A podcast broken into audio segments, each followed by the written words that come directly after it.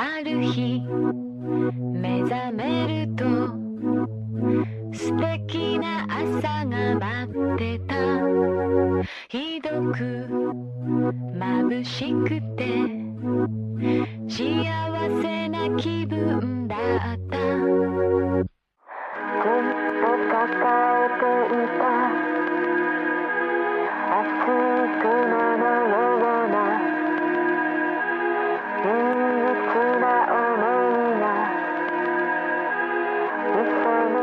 Fantascientificast presenta La sindrome di Nomaru, un viaggio semiserio nella realtà quotidiana del sollevante. 愛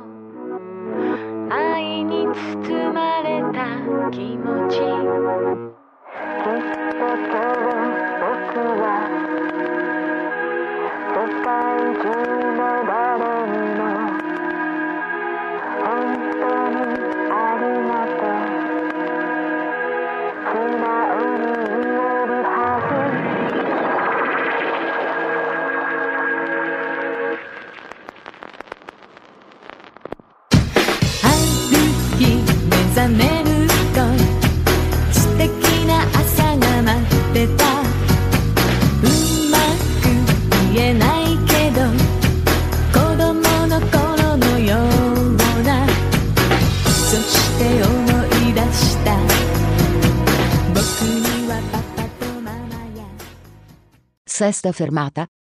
Una giapponese a Roma. Chiacchierata con Junko Terao.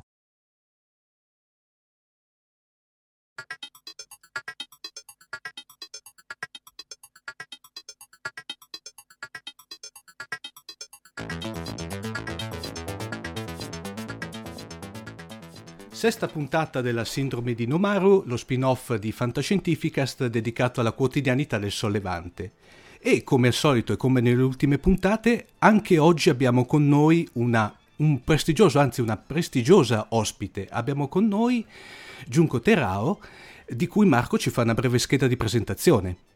Beh, dunque, lei, Yuko Terao, è, è- poi ce lo dirà lei, comunque è editor di- de- di- per la parte asiatica di Internazionale. E era tanto che eh, volevo invitarla in questo augusto consesso, eh, perché appunto lei è anche è per metà italiana, metà giapponese, e l'occasione è stata con l'uscita di questo numero speciale eh, su Tokyo di Internazionale, un numero in cui sostanzialmente eh, nel- nel- nella tradizione internazionale eh, vengono trattati in maniera molto approfondita eh, in questo caso Tokyo, le Olimpiadi e tutta la situazione in Giappone, però partendo dai eh, giornali giapponesi o anche il Japan Times che è giapponese, ma insomma però in, in lingua inglese. Quindi eh, a parte, la- leggetevi assolutamente questo numero perché è bellissimo e racconta molto meglio gli aspetti eh, non solo quelli fulgidi ma anche più scuri o più eh, sfumati di, di questa città, questa metropoli e, e appunto il merito di Giunco, quindi passiamo la parola a lei.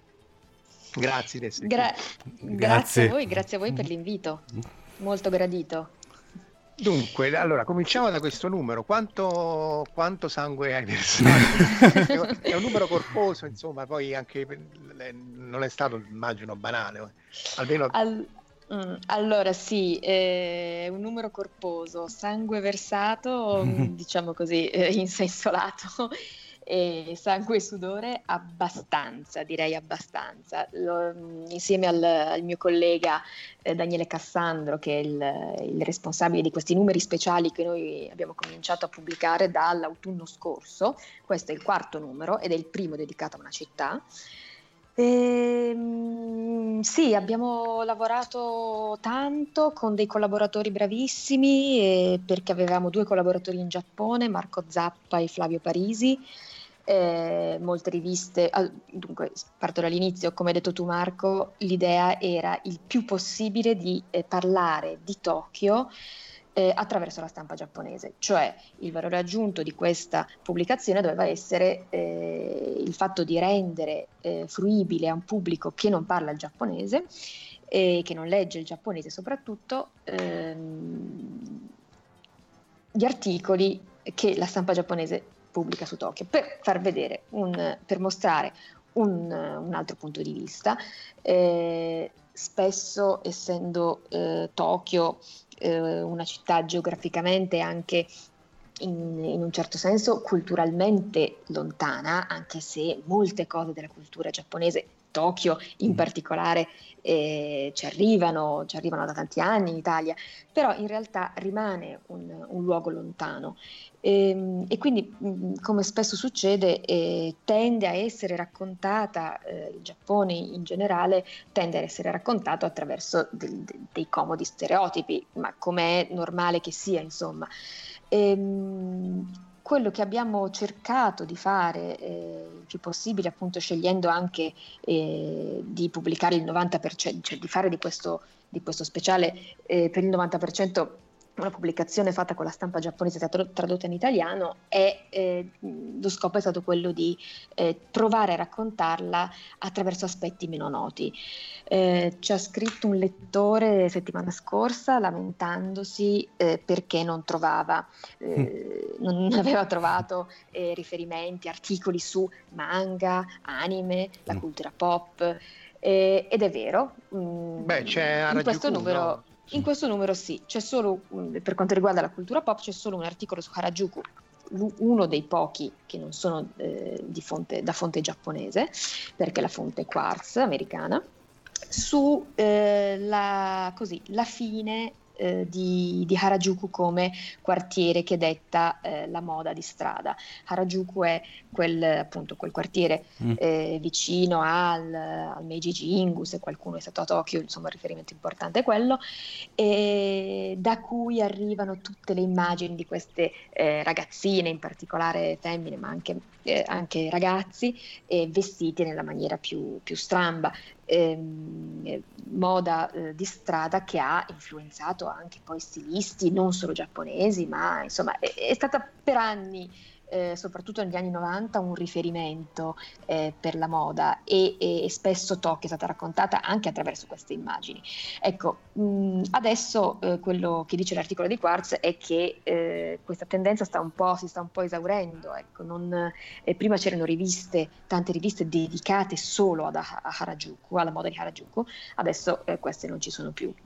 E ehm, adesso tutto perché perché appiattito dal successo di catene eh, come catene onnipresenti come Uniqlo, come eh, H&M, anche strani- eh, mm. catene di, di, abbigliamento stranieri, che però diciamo hanno il vantaggio di eh, offrire a poco prezzo eh, vestiti, ma vestiti tutti uguali, più o meno hanno uniformato lo stile. Questo è quello che, che lamenta l'articolo di Quarzo Harajuku. Però ecco, a parte questo, nel resto del, del numero non si trovano eh, effettivamente eh, articoli sulla cultura pop, sul J-pop, sulla musica, eh, sui manga. Sì, c'è un, c'è un manga, c'è un, un, estratto di un manga molto, eh, molto carino sì, molto alla carino, fine, molto... Shinya Shokudo, sì, da cui è stata presa anche, fatta anche una serie tv che eh, si trova anche su Netflix Italia.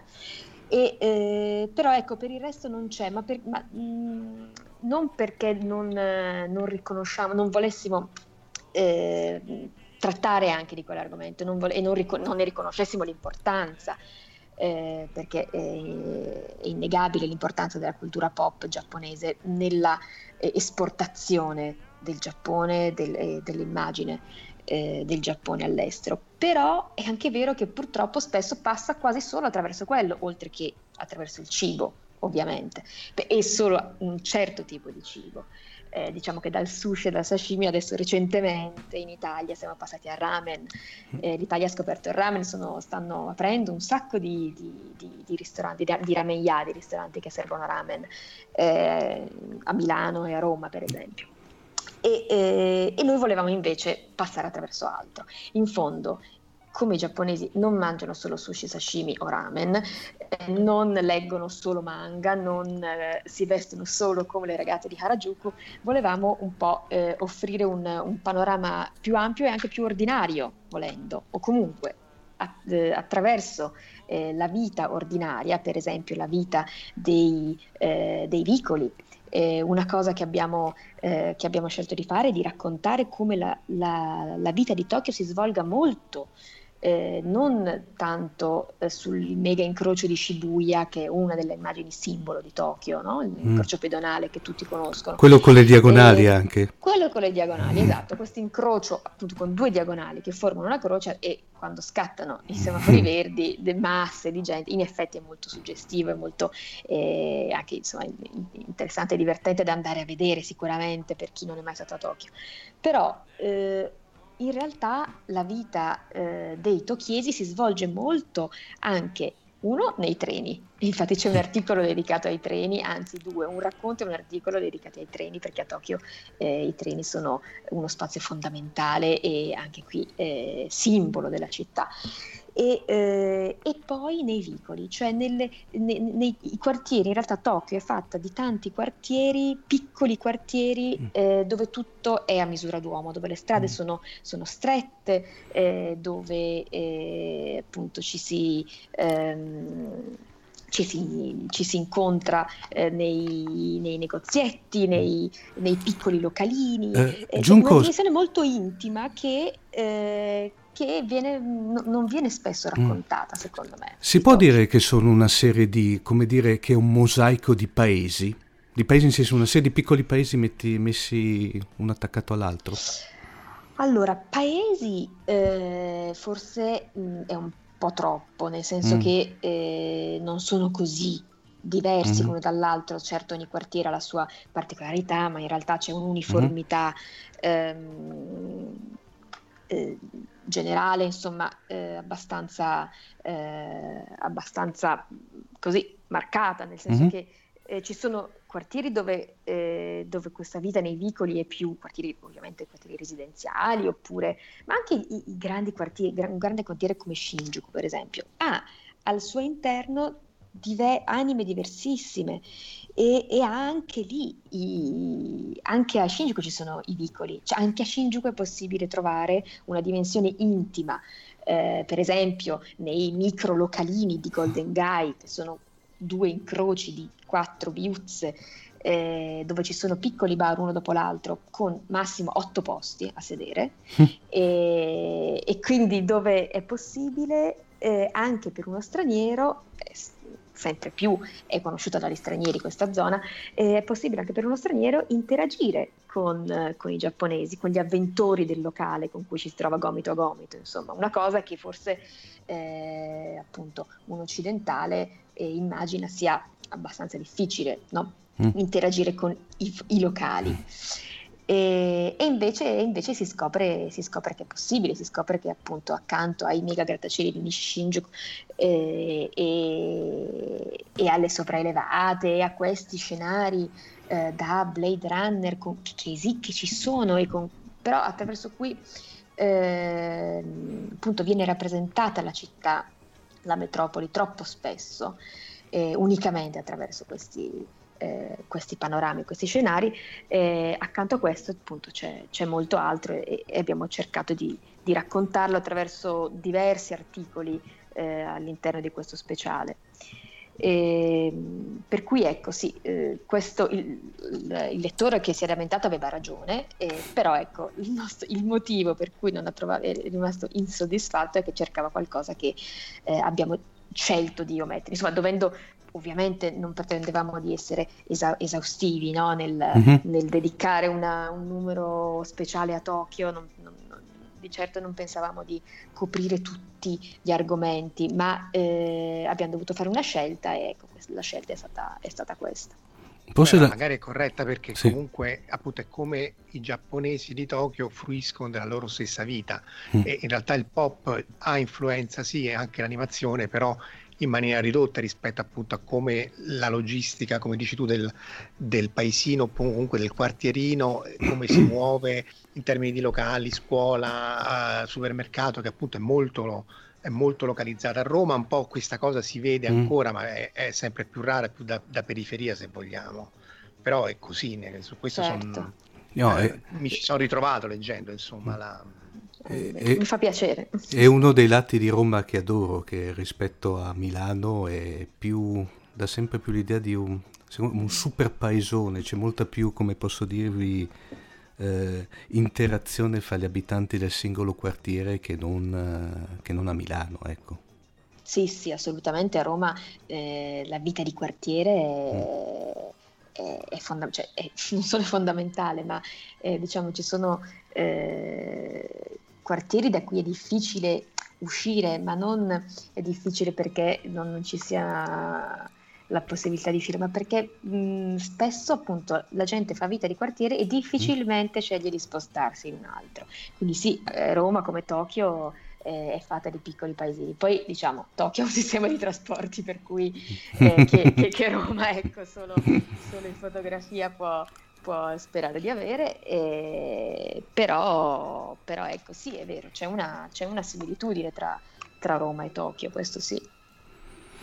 Appunto, poi, poi, i treni permettono appunto di... di, di, di no, la, io leggevo che la, la, il tempo medio per recarsi al lavoro andava mm. dall'ora e mezza alle due ore, per cui è chiaro che uno poi può fare una vita locale, mm. soprattutto la famiglia forse, poi il salaryman si riversa nell'ora di punta uh, in quel folle incubo che è tutta la zona dentro la Yamanote.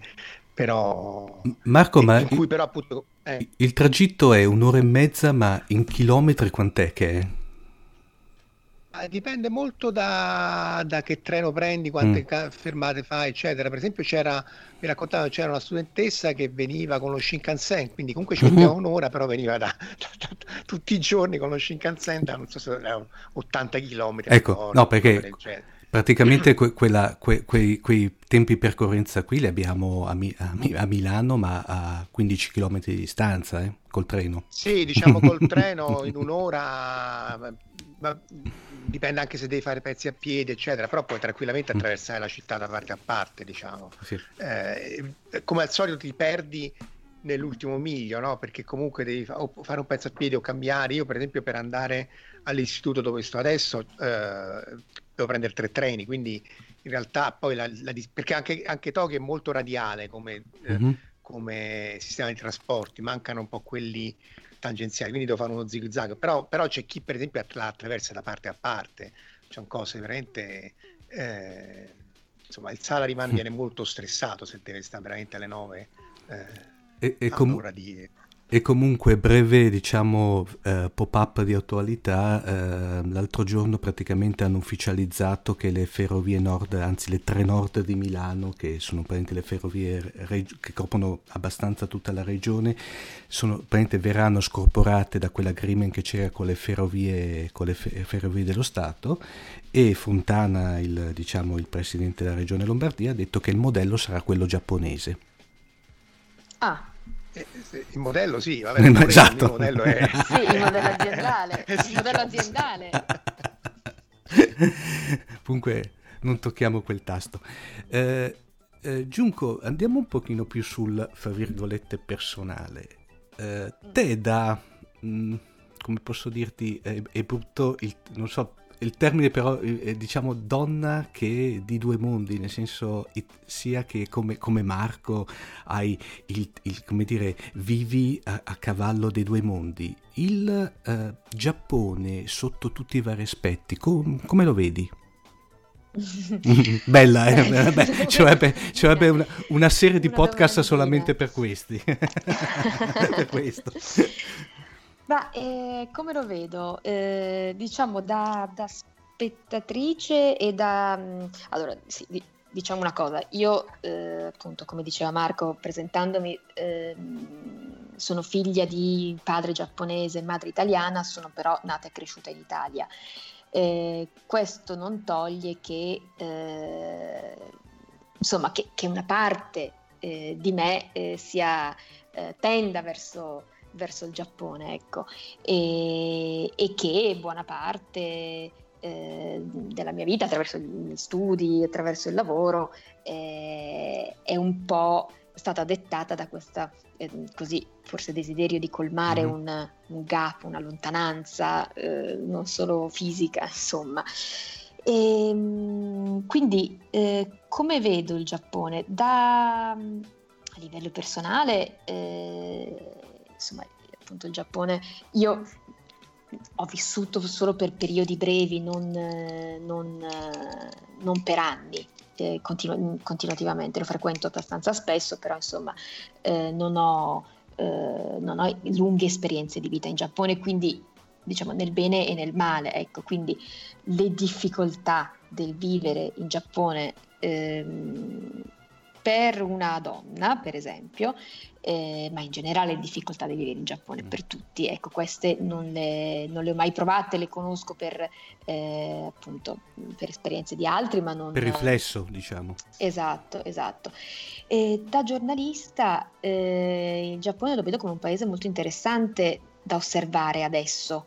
Eh, nel senso che eh, ha per esempio eh, con l'Italia diverse, eh, diverse, diversi aspetti in comune, eh, a partire dal più scontato che è eh, il, l'invecchiamento precoce della popol- veloce della popolazione, per mm. esempio. Giappone e Italia sono tra i paesi più, dove la popolazione è la la, par- la, porzione anziana della popolazione è più alta in assoluto, insieme anche alla, alla Corea del Sud, dove la, natalità è tra le più basse, e quindi questo crea eh, diversi problemi, diverse conseguenze eh, di tipo eh, sociale sicuramente e economico. Eh, per esempio le pensioni sono un grosso problema eh, anche in Giappone come in Italia.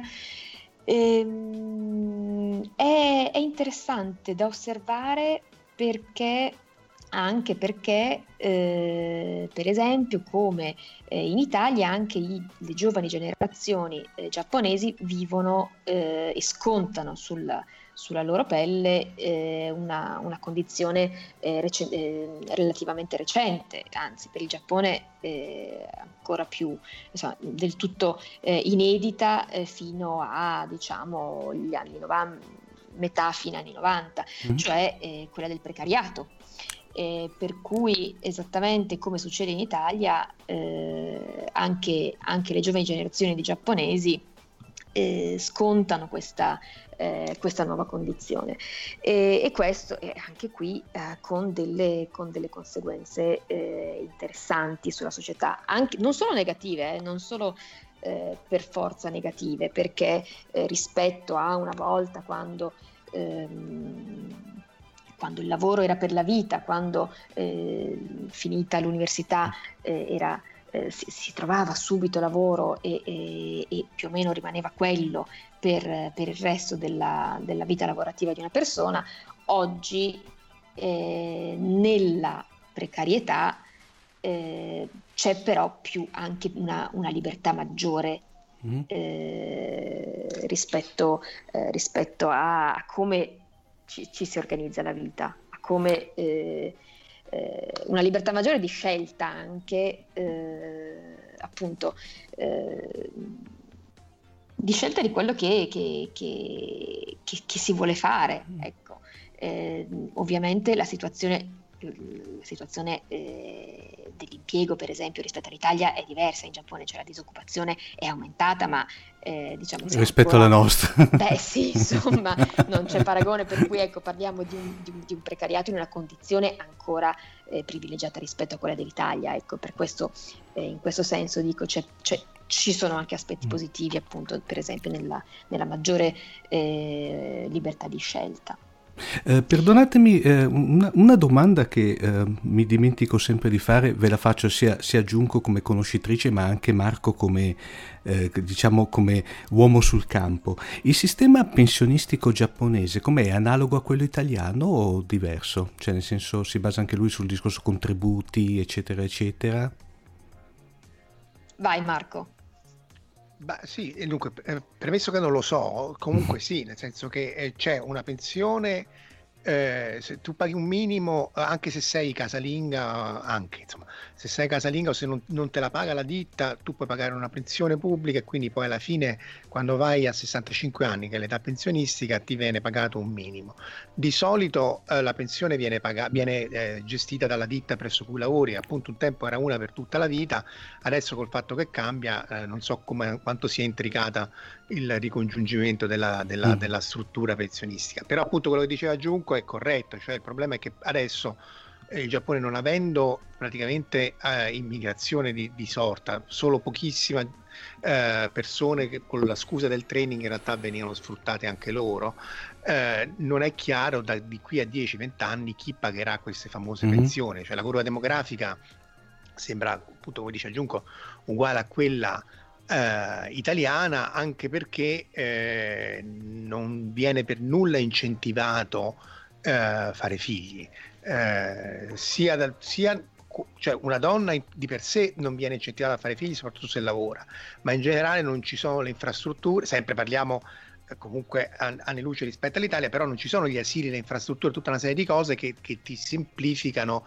la gestione del bambino, soprattutto nei primi anni. Quindi questo fa sì che appunto l'invecchiamento aumenta sempre di più, si vede anche eh, perché mancano infermieri, cominciano a mancare tutta una serie di eh, servizi essenziali o di, o di, qualifiche essenziali e quindi vabbè cioè, ogni tanto si vede il robot che solleva l'anziano eccetera eccetera ma insomma non so se Giunco tu come la vedi ma non è Beh sì direi che non può essere quella la risposta ma infatti eh, recentemente neanche un mese fa, insomma, eh, il governo parlava di, eh, di, una piccola apertura rispetto, eh, rispetto a, alla realtà di oggi, le, apertura eh, all'esterno, agli immigrati.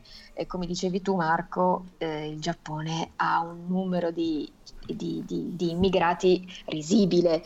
Eh, anche se nonostante le, le, insomma, diciamo, la forza lavoro eh, dispo- in Asia, negli altri paesi asiatici eh, disposti a, ad andare in Giappone a lavorare eh, ci sarebbe come, però il Giappone ha sempre chiuso le frontiere, ha sempre mh, appunto inventato solo alcuni eh, così, eh, meccanismi, mm. escamotage per eh, far arrivare eh, forza lavoro da sfruttare, appunto per esempio questi schemi, questi accordi con, con governi del sud-est asiatico per far arrivare ehm, eh, persone da formare eh, dove però appunto di formazione c'era ben poco, c'era solo sfruttamento. Eh, però eh, è anche vero che ci sono alcuni settori fondamentali, importanti dell'economia giapponese, l'unione della confindustria giapponese per esempio, o anche il settore della, eh, dell'agricoltura. Mm. Che, eh, poli- che, ha un potere, un peso politico molto forte perché eh, perché le, il settore dell'agricoltura eh, è una base importante dell'elettorato del Partito Liberal Democratico, del partito al governo eh, anche adesso. E, ehm, hanno, appunto, ci sono spinte da parte di questi, di questi settori delle, dell'industria dell'economia eh, per una maggiore apertura perché hanno bisogno, hanno bisogno di forza lavoro e in Giappone non la trovano in settori come eh, appunto l'assistenza, eh, l'assistenza, agli anziani, ai malati, eh, nel turismo, perché eh, il Giappone in questi anni, è anche, questa è anche una delle, delle ragioni per cui eh, la nostra scelta è caduta su Tokyo e sul Giappone, è che il Giappone sta vivendo un boom di turismo eh, incredibile, incredibile negli ultimi anni e mancano ancora anni alla, alla, ancora due anni alle Olimpiadi che, eh, del 2020 che eh, che si terranno a Tokyo ed è l'evento appunto su cui si sta incentrando tutta la, la, così, la promozione mm. turistica eh, del Giappone. E, e quindi eh, il turismo è un altro, l'accoglienza eh, dei turisti è un altro settore in cui eh, c'è proprio bisogno di, di personale e, e, e, però questo personale non c'è. Per cui è, è probabile, è molto probabile che, eh, che presto si, cioè il, governo, eh, il, governo, di Shinzo Abe si deciderà a, a cedere alle pressioni che vengono da queste, eh, dalla confindustria e dall'agricoltura e, eh, e per aprire appunto a, a forza lavoro eh, non, non, qualificata eh, e impiegabile appunto in questi settori.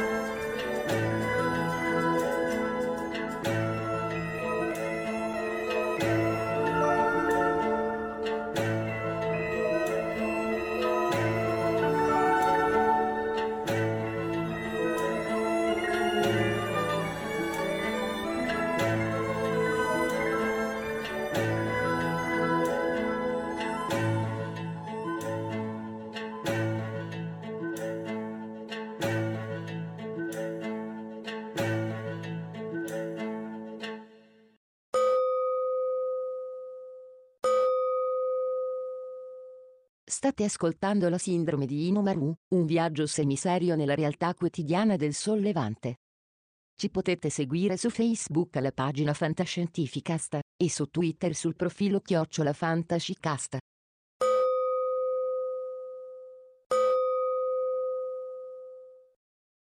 Rieccoci qui con uh, Omar Serafini, eh, Gioco Terao e il scritto Marco Casolino. Quindi eh, eh, ci eravamo lasciati parlando del, del, dell'immigrazione in Giappone e, e diciamo, tu che vedi la stampa in Italia e eh, la stampa in Giappone, ovviamente sono anche in questo caso due mondi molto diversi, come impostazione, come numeri, come cultura probabilmente. Ne parlavamo prima nel fuori onda. Sì, sì, sì, eh, sono, sono, due realtà diverse. Eh, un altro degli, degli, obiettivi, insomma, questo è un obiettivo di internazionale eh, sempre, ma eh, in particolare con, eh, con, lo speciale di Tokyo, era anche far conoscere la stampa giapponese ai lettori italiani.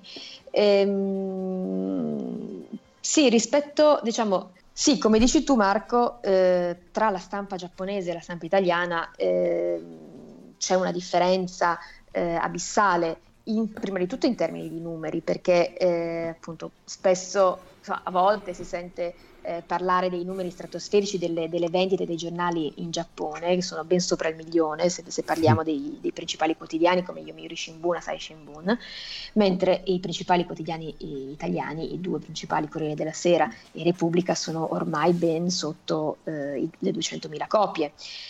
Allora, come mai questa, questa differenza? Ci sono diversi motivi, sia eh, dal punto di vista della cultura della lettura dei giornali, eh, che in Giappone è molto forte. Eh, in Giappone tutti hanno, eh, ricevono a casa la mattina eh, un quotidiano, almeno un quotidiano. La, l'abitudine di avere un abbonamento a, a, ad almeno un quotidiano è, eh, è, è, molto forte, è tuttora molto forte. Ehm, c'è il problema che eh, però rischia di esaurirsi con le nuove generazioni, nel senso che ancora adesso eh, una famiglia con dei figli eh, adolescenti eh, pro- molto probabilmente riceverà a casa la sua copia dello Yomiuri o della Sai Shimbun.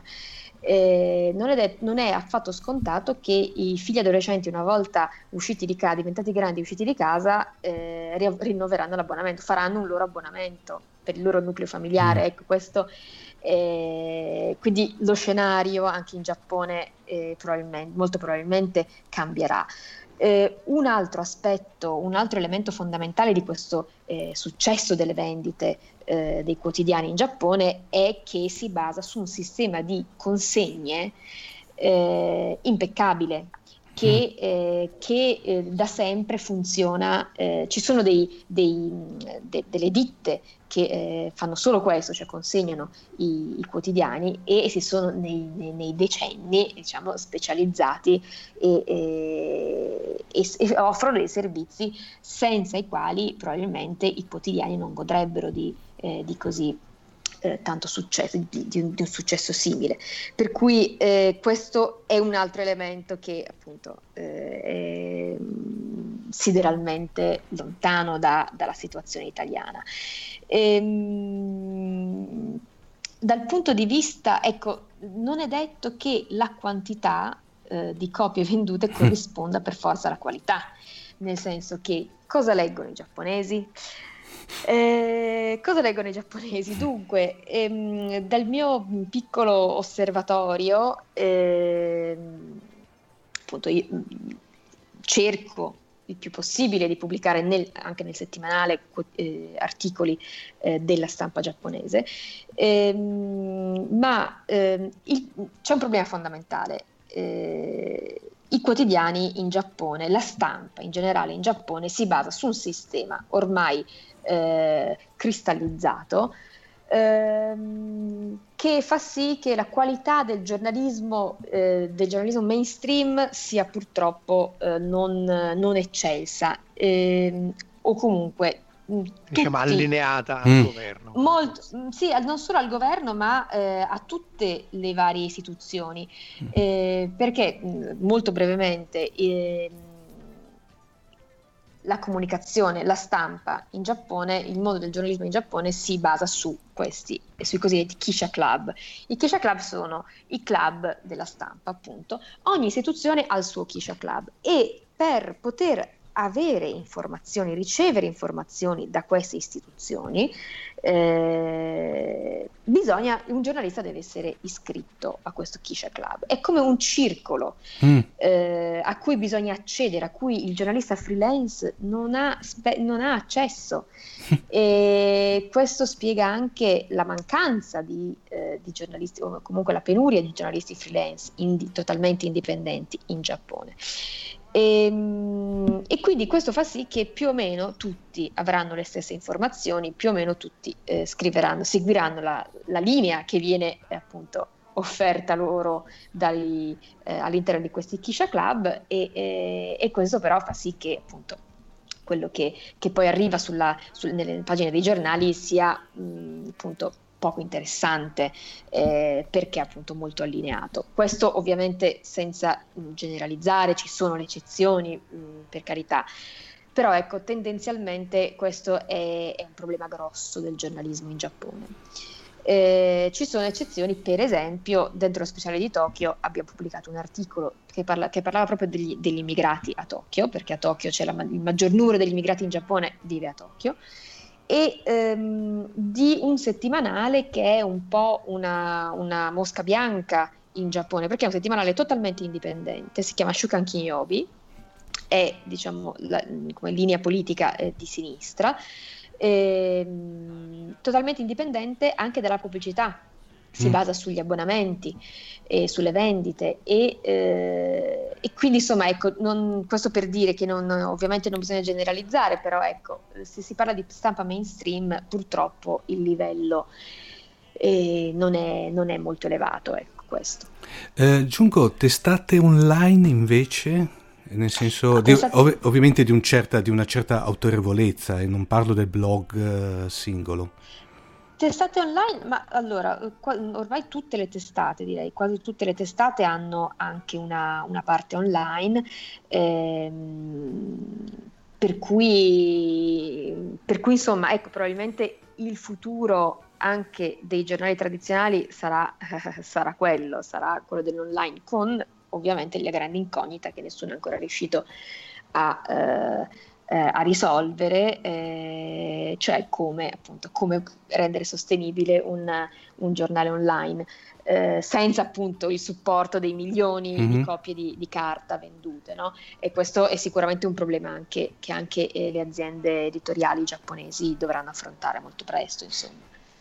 Anche perché spesso sono più restie al cambiamento. No? In generale mm. il Giappone, non solo nella stampa, ma in generale adottare queste nuove tecnologie, soprattutto per monetizzare sempre, mentre magari in America sono anche troppo zelanti e poi forniscono delle distorsioni del mercato perché tutto il mercato della pubblicità secondo me e non solo secondo me è molto mm. distorto però è chiaro che in Giappone non, non, anche vedendo le testate insomma c'è, c'è molta meno pubblicità online rispetto a quelle eh, italiane o, o, anche americane. Poi io seguo tutto con AdBlock, ma quello è un altro mm. discorso. Sì, sì, no, ci Però... sono, hai ragione, ci sono certe testate italiane che è impossibile letteralmente leggere il sito, eh, come eh, ne parlo da, da, tecnico qua del settore, eh, hanno una, come dire, un'esperienza di navigazione veramente terrificante per colpa della pubblicità. Scusate se vi ho interrotto. Mm, mm. In questo, tra l'altro, internazionale è insomma, no. un'eccezione più che lodevole tanto, perché tanto no, di cappello. riesce a farlo sul cartaceo. No, no, soprattutto perché riesce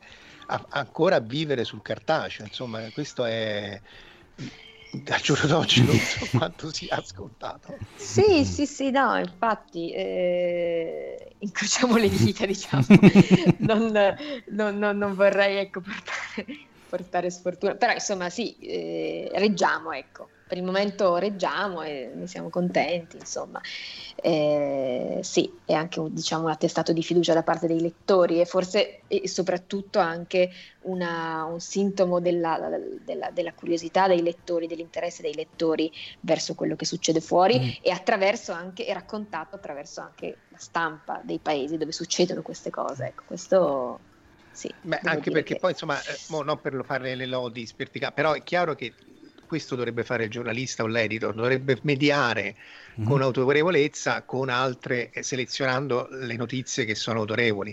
E visto che il cortocircuito che si sta, a cui si sta assistendo negli ultimi anni, negli ultimi mesi, in cui vero e falso, fake non fake, eh, distorto non distorto, è, è tutto completamente eh, allo stesso piano e, e anche quotidiani eh, o settimanali non, non, pongono più l'attenzione che c'era a una certa deontologia, beh, insomma, è chiaro mm. che poi la gente.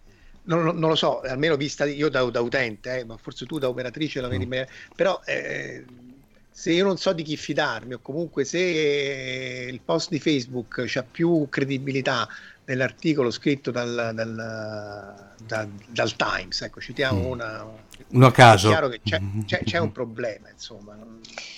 Sì, sì, eh, e forse appunto nel, nel nostro piccolo eh, il fatto che resistiamo ancora o comunque che ci sono dei lettori che, che ci leggono è la dimostrazione che nell'epoca della disintermediazione eh, qualcuno che invece eh, ancora eh, appunto si fida dell'intermediario eh, c'è. Ecco, questo secondo me è una, è una notizia positiva, una cosa positiva, insomma, ecco, incoraggiante. Beh eh, sì, perché insomma cioè, ne abbiamo bisogno di questo. infatti, infatti. Eh, giungo prima del, nel famoso fuori onda più volte citato, che, di cui però non abbiamo registrazione questa volta, no scherzo, nel senso che eh, come, come, i nostri ascoltatori sanno sia in, tutti, in tutti e due i podcast, per cui sia in Fantascientificast che in La Sindrome di Nomaru, normalmente le, le, i discorsi più interessanti si fanno fuori, dopo, però stavolta non ho registrato, no scherzo.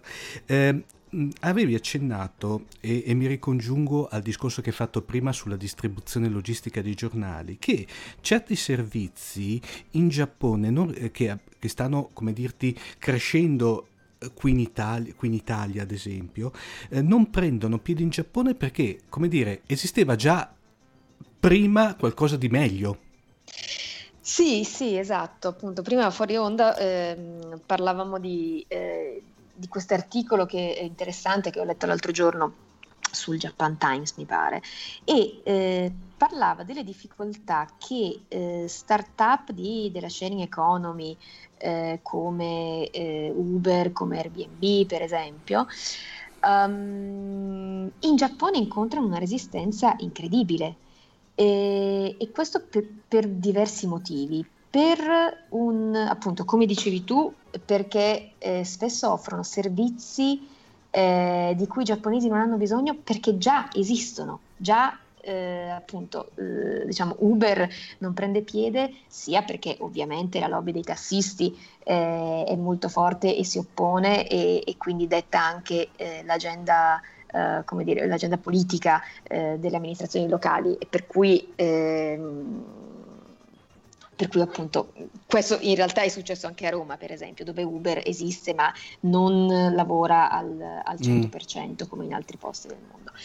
Ehm, però anche perché in realtà, eh, per esempio, i, mentre a Roma i, ta- i taxi mm-hmm. non ci sono, o comunque il servizio non possiamo dire che sia impeccabile, eh, a Tokyo, in una città come Tokyo, per esempio, sì, mm. non c'è bisogno di Uber, di Lyft, eh, di altri servizi perché, eh, perché, perché, i taxi ci sono, eh, offrono un servizio impeccabile e, e, quindi, insomma, e quindi, questo è, un, è, uno dei motivi, o anche il delivery di, di cibo a casa, la consegna di mm. cibo eh, di, di, di, pasti a casa, ma mh, mm, esiste già ed è eh, efficientissimo eh, spesso è il, il ristorante eh, di fiducia, insomma, con cui si, si instaura un mm. rapporto di fiducia, per, di, di, abitudine, per cui, eh, per cui, anche quello non, non, non, non, attecchisce. C'è un discorso anche culturale, un fattore culturale importante che è, appunto, accennava prima Marco, una tendenziale resistenza dei giapponesi a, alla, ad aprirsi alla novità. La mm. novità soprattutto se arriva da, da fuori, perché non dimentichiamo che queste, eh, queste aziende di sharing economy eh, appunto sono, sono tutte straniere. Ehm, per cui c'è eh, diffidenza, per esempio, per esempio il caso di Airbnb.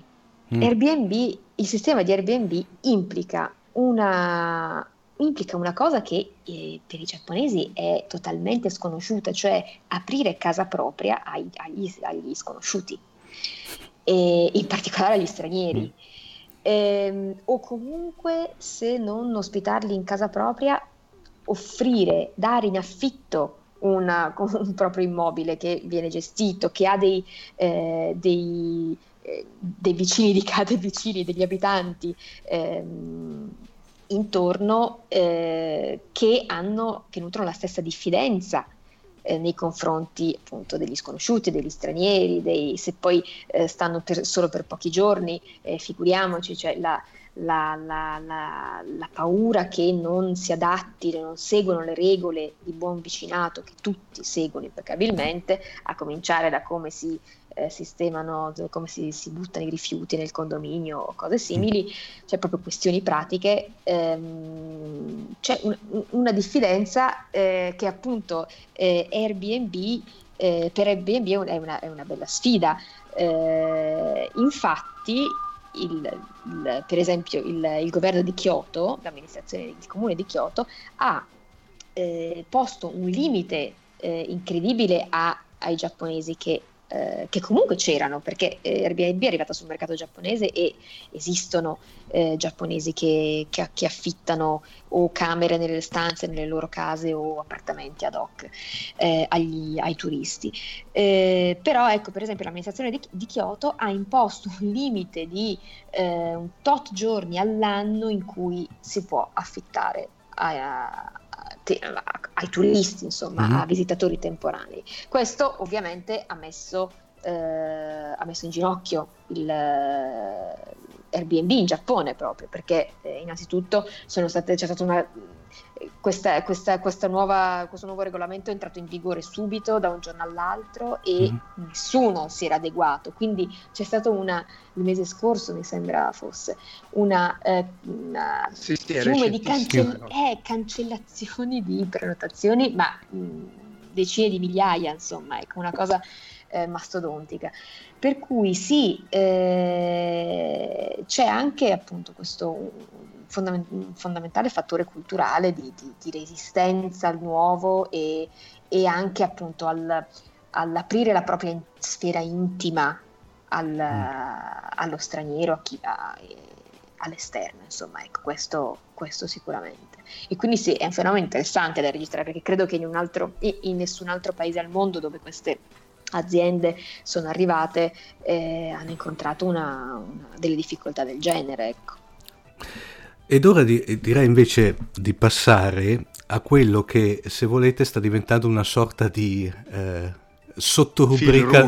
Esatto, una sottorubrica all'interno di, di eh, eh, la sindrome Inomaru. E tra l'altro poi avendo come dire, l'opportunità di avere degli ospiti di un certo livello che riescono ad apportare con le loro sensazioni, punti di vista. A questo punto, eh, Giunco, ti tocca anche te la domanda. Eh, il tuo punto di vista sulla Corea del Nord e il quadro asiatico? Il mio punto di vista sulla Corea del Nord. Ehm... Beh, soprattutto perché diciamo, mm. Te lo chiediamo perché sappiamo sì. che tu sei stata lì, hai fatto quel pezzo bellissimo sì. sempre per internazionale che poi è stato ripreso anche da parecchie riviste eh, se non sbaglio, insomma, se non sbaglio tra l'altro l'avevamo già citato, l'avevamo già citato e l'avevamo messo in, come link, comunque lo riporteremo sì. come link eh, all'interno delle note dell'episodio perché era veramente un articolo bello. Sì, molto mm. bilanciato. Quindi, in quanto persona informata sui fatti, Beh, eh, diciamo che appunto della Corea del Nord eh, si sa, della Corea del Nord, cioè del paese e, e di come, la, come, vivono i nordcoreani, si sa poco, ma in realtà si sa sempre di più. Eh, nel senso che negli ultimi anni sono aumentati eh, i giornali, i siti di informazioni, i siti di analisti, di specialisti eh, che raccolgono anche testimonianze di nordcoreani ehm, che, sono, che, sono, usciti da, dalla Corea del Nord, eh, raccolgono i contributi di, eh, di giornalisti che, eh, che, frequentano il paese eh, nel senso che mh, non che ci sia una maggior, maggior apertura rispetto al passato eh, per i giornalisti, perché appunto non è, non è mai facile avere un visto per la Corea del Nord se non in occasioni speciali come può essere stato per esempio il congresso del, del partito di due anni fa oppure eh, anniversari, ehm, eh, anniversari, importanti in cui il governo nordcoreano apre, eh, invita gli, i giornalisti stranieri, la stampa straniera perché vuole un pubblico, vuole un pubblico internazionale per mostrare quello che vuole mostrare ovviamente. E, ehm, che cosa cosa penso della Corea del Nord? Eh, penso che, mh, mm, che, spesso, anzi quasi sempre, eh, si parla della Corea del Nord in termini eh, geopolitici, eh, geostrategici, mh, mm, si parla di, eh, appunto del, del, degli incontri tra i leader, si parla delle sanzioni eh, o, o, o poi ovviamente c'è tutta la parte dello strano ma vero, delle, delle assurdità che vengono raccontate no? della, della, Corea del Nord. Però ecco, mh, si fa fatica a pensare alla Corea del Nord come a un paese con mm. delle persone, mm. con una popolazione di persone che vivono, che la mattina si alzano, escono di casa, insomma vanno a lavorare e, e la domenica si riposano al parco, ecco, insomma. Mm. Questo ehm, appunto spesso viene, viene, viene, omesso, viene dimenticato e quando mm. si parla, per esempio, si dice ma ehm, ci sarà la riunificazione, eh, ci sarà la guerra, eh, i nordcoreani le, è giusto o non è giusto, servono o non servono le sanzioni, ci si dimentica che poi tutto questo ha conseguenze su 25 mm. milioni di persone e, eh, e che eh, per esempio alla vigilia del insomma, quando è cominciato con l'inizio dell'anno è cominciato questo disgelo chiamiamolo così tra la Corea del Nord la Corea del Sud e soprattutto gli Stati Uniti ehm, appunto lo scenario che eh, cioè, più ottimistico e che, e che, i più ottimisti si, si auguravano era uh, appunto una, la, la, la, la, denuclearizzazione della mm. Corea, cioè la rinuncia da parte di Pyongyang del nucleare, eh, in cambio però di garanzie eh, per il regime. Ora, sicuramente questo è uno scenario che dal punto di vista della sicurezza internazionale e asiatica in particolare è, è, è importante, sarebbe importante eh, raggiungere un obiettivo che sarebbe importante raggiungere, però è anche vero che c'è, c'è una, una b-side, diciamo, una conseguenza, cioè che si garantirebbe a Kim Jong-un che ha poco più di 30 anni di rimanere al potere, cioè in cambio di appunto una mm, pacificazione eh, della, della, regione asiatica mm. eh, si, garan- si, darebbero eh, a questo eh, dittatore eh, garanzie che, eh, che mh, mm, difficilmente porterebbero a un'apertura in stile cinese, nel senso che ehm, che Kim Jong-un, il regime dei Kim si regge sulla totale chiusura del mm. paese, sulla totale ehm, appunto, chiusura dei confini per i nordcoreani, cioè eh, l'idea che, eh, che la Corea del Nord possa Ehm, con uno sviluppo economico eh, accompagnato dal, da Pechino, accompagnato dalla Corea del Sud, dalla, dalla, dalla fine delle sanzioni, eh, che possa anche accompagnarsi a uno, uno sviluppo in termini di eh, diritti civili, diritti umani fondamentali, e questo è tutt'altro che scontato, insomma, quindi, eh, quindi sì, sì, probabilmente sì, sì, ai nordcoreani si garantirebbe una, una vita migliore in termini economici, in termini di sussistenza e, e una migliore alimentazione probabilmente per tutti di quelle che, eh, a cui possono avere accesso oggi, però ecco eh, l'idea di essere governati ancora per decenni eh, da un dittatore forse non è mm. proprio mm. il, il, il, migliore degli obiettivi ecco, da, da da, da sperare, però, eh, però ecco questo, insomma, intanto questo. D'altro canto sperare che, che, che rinunciano alle mm. armi nucleari non è, è un'utopia. Cioè, no. no. ma certo, questo... Eh, a parte si è visto tutta la fine che hanno fatto tutti i dittatori che non avevano armi nucleari, quindi dal sì. punto di vista eh, strategico le mosse che ha e fatto. di deterrenza anche. Sì, è corretto. Adesso c'è un'arma nucleare, adesso che... Mm, eh.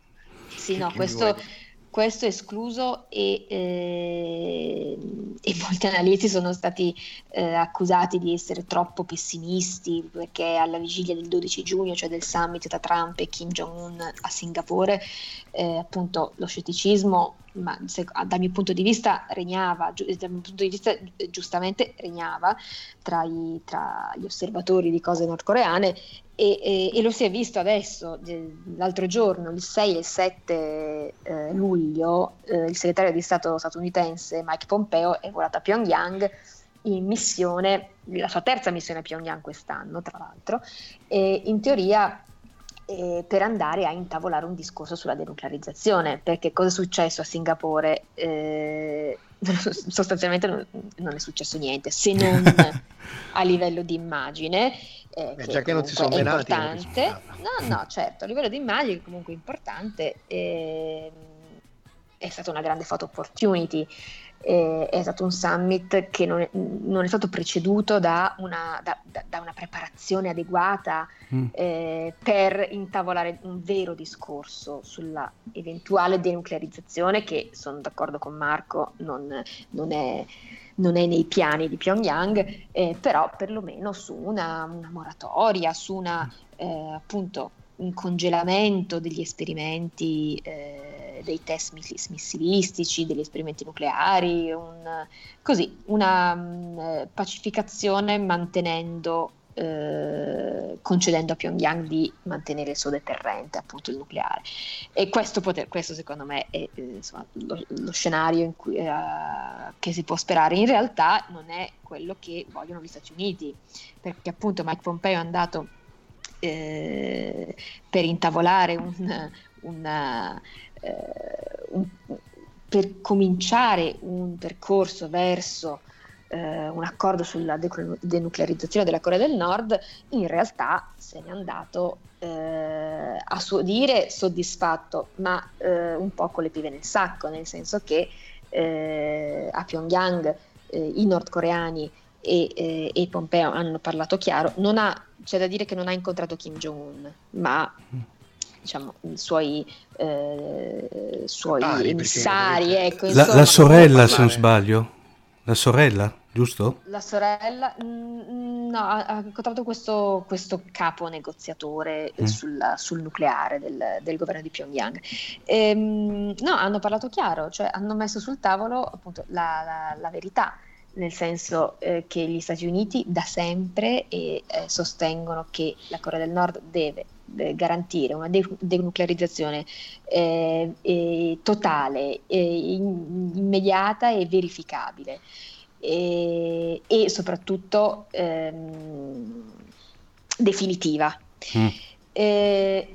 Cioè vogliono tutto subito gli Stati Uniti. La Corea del Nord invece è di tutt'altro avviso, eh, loro vogliono eh, che, eh, che, questo, che, sono disposti a eh, procedere verso una denuclearizzazione, però procedendo passo per passo. Io faccio una piccola concessione e voi, Stati Uniti, voi comunità internazionale, mi date qualcosa in cambio. Questo qualcosa in cambio ovviamente eh, sono soldi, perché quello che la Corea del Nord adesso sta eh, facendo e quello di cui ha estremamente bisogno Kim Jong-un per rimanere al potere è avviare una, eh, una risollevare l'economia, avviare un processo per risollevare l'economia. E, e perché? Perché semplicemente per il fatto che la Corea del Nord di oggi non è più, la, non è più quella di eh, Kim Il-sung o, di, o anche di Kim Jong-il, nel senso che in qualche modo le informazioni nel paese eh, entrano sempre di più e son, si diffondono sempre di più, i nordcoreani non sono più così, certo, rimangono eh, in un isolamento eh, anche informativo incredibile, però insomma eh, c'è più contezza di com'è il mondo esterno. E, eh, e una popolazione che comincia a avere eh, consapevolezza di cosa succede fuori è più, rischia di essere più difficile, più difficile, da tenere a bada. Mm-hmm. Quindi, e soprattutto se deve, eh, deve scontare una, eh, delle condizioni economiche appunto quasi da fame, ecco. Eh, per, cui, per, cui, assolutamente per, per, per Pyongyang è fondamentale eh, sollevare l'economia. Eh, e in questo ha Pechino dalla sua parte perché, eh, perché è chiaro che ecco, uno dei risultati, forse insomma, uno dei pochi risultati di questo eh, disgelo tra Stati Uniti e Corea del Nord e di questo summit che c'è stato eh, è eh, l'aver creato, è che ha um, creato un clima più disteso in generale, un clima più disteso in cui Pechino può permettersi di non far più rispettare eh, le sanzioni che ha che pur in Consiglio di sicurezza ha firmato le sanzioni economiche contro la Corea del Nord. Per cui se prima ehm, chiudeva eh, un occhio eh, rispetto ai, ai, traffici transfrontalieri che comunque hanno mm. continuato a, ad esistere mm. e adesso li chiude entrambi, insomma volta proprio, si volta proprio dall'altra parte. Ecco, questo, questo sicuramente eh, è avvenuto, la, la, creazione di un clima favorevole alla, alla ripresa della, della collaborazione economica tra, tra Pechino e, e, Pyongyang, questo sì. Per cui insomma, mh, mm, che, cosa, che, cosa, adesso succederà è, è veramente poco chiaro perché, eh, perché, dal punto di vista dei negoziati tra, tra, tra Washington e Pyongyang c'è, c'è uno stallo eh, forse anche insomma, pericoloso perché eh, non dimentichiamo che eh, a Washington c'è un, c'è un, presidente, Donald Trump, che è eh, tutt'altro che, appunto, che prevedibile, che apparentemente, apparentemente poi è razionale e sensato. Quindi eh, se fallisce, se, se, fallisce il suo, eh, questo suo piano di eh, rinnovata amicizia con, con Kim Jong-un, eh, non so che cosa, cosa potrà inventarsi. Ecco. Anche perché poi con, essendo usciti unilateralmente dal trattato con l'Iran, non è che eh, diciamo far sì, ben appunto. sperare dal appunto, punto di vista della Corea del Nord a dire vabbè ma tu non sei affidabile quindi come posso appunto, appunto fidarmi appunto appunto esatto bene direi Mazzo a malincuore. a malincuore. Comunque, eh, eh, Giunco, io te lo faccio ufficialmente quando vuoi ritornare sui, eh, beh, si dice feed invece, su queste frequenze, ecco, usiamo sì. un termine radiofonico che nel nostro caso è, è fuori luogo e ovviamente le nostre frequenze sono sempre aperte per te, per cui basta che bussi o mi... Ti ringrazio. Ma verrai sicuramente richiamata, guarda, anche... Assoluta, assolutamente sarà sì. un piacere, sarà un piacere. Bene, Grazie ri- mille. Ringraziamo ancora Giunco Terao e soprattutto la mia spalla preferita, Marco Casolino. No, no, la gobba preferita. Quale gobba? Alla, alla E ci sentiamo alla prossima allora. Ciao. Grazie a voi, grazie a tutti.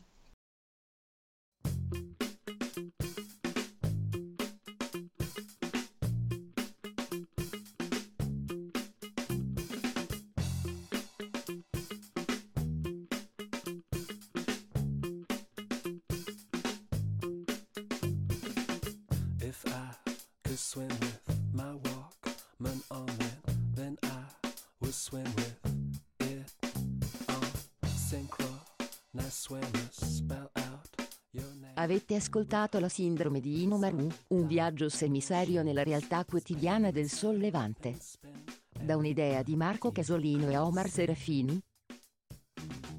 www.fantascientificast.it Email redazione chiocciolafantascientificast.it Tutte le puntate sono disponibili sul nostro sito, su Apple iTunes e su Podbean all'indirizzo podcast.fantascientificast.it. Potete seguirci ed interagire su Facebook alla pagina Fantascientificast e su Twitter sul profilo Chiocciola Fantascicast.